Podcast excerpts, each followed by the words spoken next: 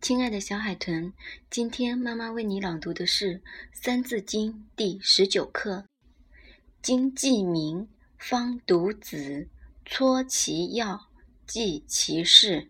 无子者，有荀扬，文中子，及老庄。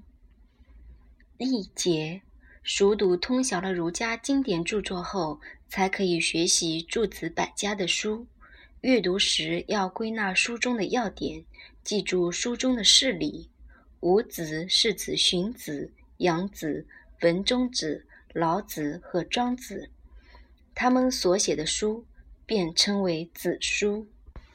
拓展，到了西汉初期，学者们把春秋末至汉初各学派及其代表人物总称为诸子百家，百家指众多学派，诸子则指各派的代表人物。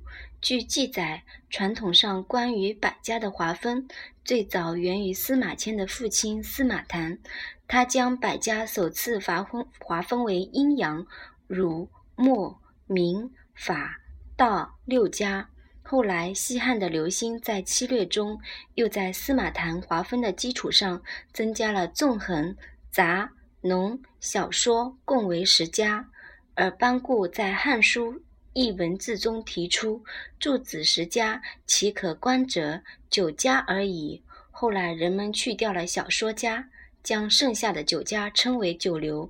自此，中国古代学术界都依从班固，百家就成了9流。故事，子非鱼。有一天，庄子和好朋友惠子来到小河边观鱼。